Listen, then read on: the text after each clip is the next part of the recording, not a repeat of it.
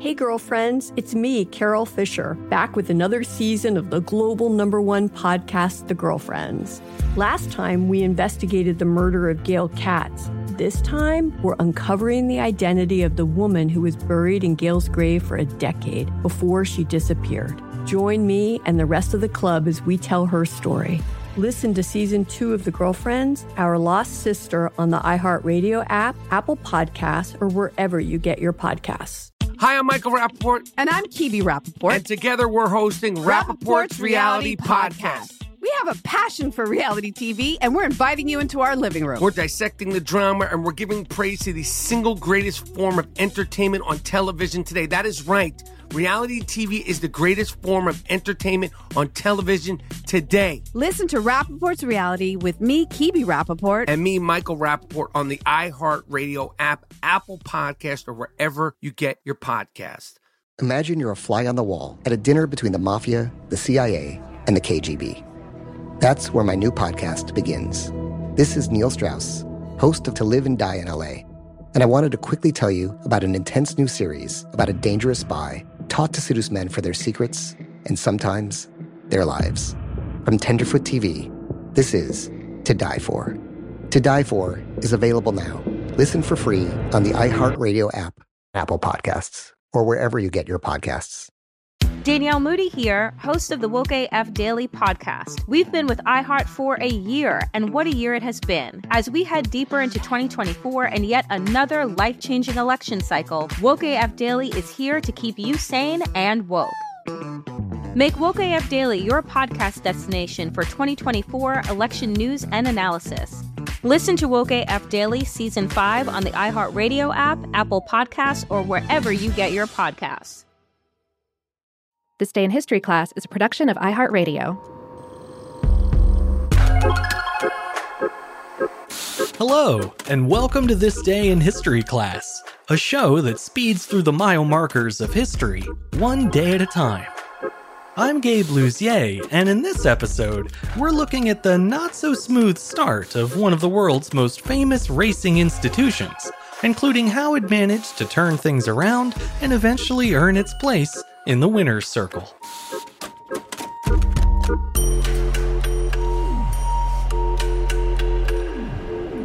The day was August 19th, 1909. The Indianapolis Motor Speedway hosted its inaugural auto race. The historic track in Indiana is best known today as the home of the Indy 500, a grueling 500 mile race that's now considered one of the most prestigious motorsports events of them all. That race was held for the first time in 1911 and it helped establish the Speedway's reputation as, quote, the greatest racecourse in the world. However, when the track first opened in 1909, it was a far from perfect venue for the fledgling sport, a fact that some spectators, drivers, and mechanics learned the hard way. The Indianapolis Motor Speedway was built during the very early days of the automobile. In fact, Henry Ford's Model T had rolled off the assembly line just one year earlier. By the turn of the 20th century, car racing had become well established and quite popular in Europe. But in the US, the sport's appeal was still incredibly limited. Since most of the American public couldn't afford a car and therefore had little interest in driving, early auto races were the domain of two niche groups car manufacturers who wanted a way to show off what their vehicles could do, and wealthy men who saw car races as an exciting new pastime for the upper class. Prior to the construction of dedicated speedways, American car races were either held on horse racing tracks or on city streets. In both cases, drivers wore goggles and headgear for protection but the cars themselves lacked even the most basic precautions, such as seatbelts or windshields. This lack of safety features posed serious risks to early drivers, and racing on courses that weren't designed for high speed vehicles only added to that danger. In 1909, four Indianapolis businessmen recognized the need for a new kind of raceway designed specifically for automobiles. At the time, the city was home to a growing automobile industry, and the investors believed a local speedway would be the perfect place for car manufacturers to showcase their wares and sell the mostly non driving public on the idea of getting behind the wheel. It was a prudent idea, as the dirt roads around Indianapolis were rugged and uneven, just as they were in most parts of the country. A racetrack would offer a safe environment to test out new cars, and after watching a few races, some spectators might even be convinced to stop by a showroom and buy a car of their own. The project was spearheaded by Carl Fisher with the financial backing of his fellow investors, James Allison, Arthur Newby, and Frank Wheeler. The future track would be built on more than 300 acres of farmland on the northwest edge of Indianapolis. Construction began on March 15, 1909, and was completed shockingly fast, just a few months later. However, the investors were so eager to make back their money that they actually held a race there before the motorway was even finished. It wasn't a car race, though.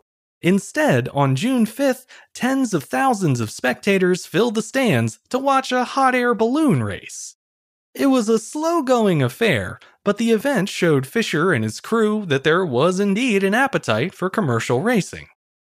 Following the success of the balloon race, the investors decided to christen their newly finished speedway by holding a three day long series of car races. Each race would consist of two laps around the rectangular two and a half mile track. The layout featured two main straightaways measuring 5 eighths of a mile each, along with two shorter straightaways coming in at one eighth of a mile each. Those straight sections of the track were linked by four turns, each of which was exactly one quarter of a mile long. The grand opening of the Indianapolis Motor Speedway took place on August 19, 1909. A total of seven five mile races were scheduled for that day, and an estimated crowd of 20,000 people turned out to watch them. The very first race was won by Austrian engineer Louis Schwitzer, who bested his competition with an average speed of 57.4 miles per hour. The next four races of the day were won by Louis Chevrolet, Wilford Bourque, Ray Harroun, and Bob Burman, respectively. Unfortunately, the last two races that day had to be called off due to safety concerns. During the second race, a loose rock cracked the goggles of Louis Chevrolet, and in one of the later races, Wilfred Bourque and his ride along mechanic Harry Holcomb actually died in a car crash. The races resumed the next day and were held without incident, but on the third day, tragedy struck again. That time, a car crash claimed the lives of a second mechanic as well as two spectators. The day's remaining races were cancelled, and the speedway was closed after just three days of operation. The track was supposed to be a proving ground for the safety and viability of automobiles, but a crucial oversight in its construction had made it just the opposite. The owners had opted to use a mix of crushed rock and tar for the track's surface, hoping to provide racers with something sturdier and more uniform than mere dirt. However, that decision backfired when the track began to break apart in numerous places, causing multiple drivers to lose control of their vehicles. During the Speedway's closure, the surface of the track was replaced with 3.2 million paving bricks, which were laid in a bed of sand and securely fixed in place with mortar. The venue reopened in December of 1909 and was quickly nicknamed the Brickyard in honor of its much improved track. A new series of races was held there over the course of the next two years, but by 1911, attendance had begun to slip, and the owners decided to shift focus away from short five mile races. Instead, they would host a longer annual event with a much bigger prize on the line. And so, on May 30th of that year, the Indianapolis 500 was born. It took driver Ray Harroun 6 hours and 42 minutes to complete 200 laps around the track, giving him an average speed of just under 75 miles per hour. He earned more than $14,000 for his trouble, the equivalent of more than $400,000 today. The longer form race was a huge hit with the public, bringing national attention to the Indianapolis Motor Speedway and to motorsports as a whole. The Indy 500 has continued to be held there every year since 1911, with the exception of 1917 to 1918 and 1942 to 1945, when the country had its hands full with two world wars. The average crowd size for the yearly event is approximately 400,000 people, making the Indy 500 the best attended sporting event in the United States. Over the years, plenty has changed at the Indianapolis Motor Speedway. For one thing, the races are now much more fast paced, with drivers routinely reaching average speeds of 190 miles per hour or more. The track itself has also changed considerably. By 1936, many of the track's trademark bricks had begun to wear down, leaving some parts of the course much rougher than others. Beginning that year, the rough patches were routinely paved over with asphalt, and by 1961, almost the entire track was covered with pavers. The lone exception is a three foot strip of bricks that was intentionally left exposed at the start slash finish line. It's a nostalgic nod to the Speedway's history and to the role it's played in the development of modern cars and modern racing. In the last few decades, winners of the Indy 500 and other premier races held at the track have taken to honoring that legacy in their own way. After crossing the finish line, winners typically plant a big fat kiss right on the masonry. Smooching some dirty bricks might seem like an odd way to celebrate a victory, but it sure beats kissing crushed rocks and tar. Or, you know, so I've heard.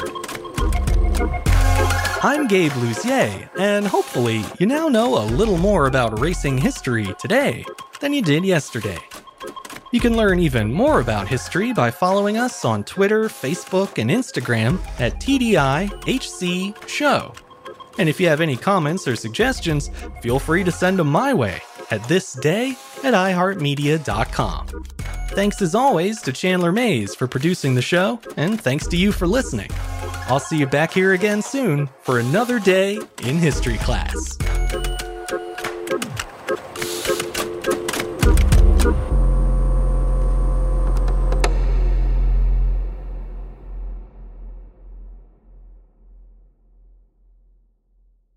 When you drive a vehicle so reliable it's backed by a 10 year, 100,000 mile limited warranty, you stop thinking about what you can't do and start doing what you never thought possible. Visit your local Kia dealer today to see what you're capable of in a vehicle that inspires confidence around every corner.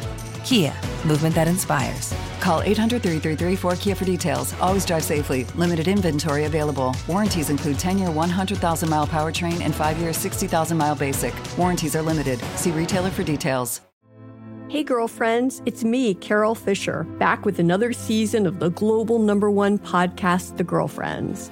Last time, we investigated the murder of Gail Katz. This time, we're uncovering the identity of the woman who was buried in Gail's grave for a decade before she disappeared. Join me and the rest of the club as we tell her story. Listen to season two of The Girlfriends, Our Lost Sister on the iHeartRadio app, Apple Podcasts, or wherever you get your podcasts.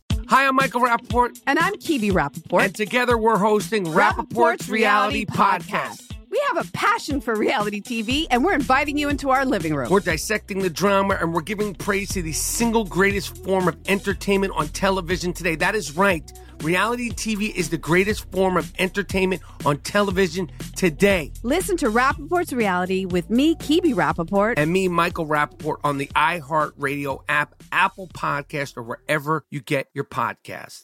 Imagine you're a fly on the wall at a dinner between the mafia, the CIA, and the KGB. That's where my new podcast begins.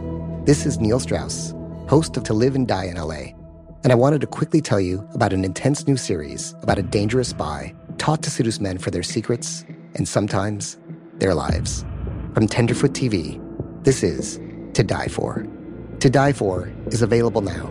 Listen for free on the iHeartRadio app, Apple Podcasts, or wherever you get your podcasts.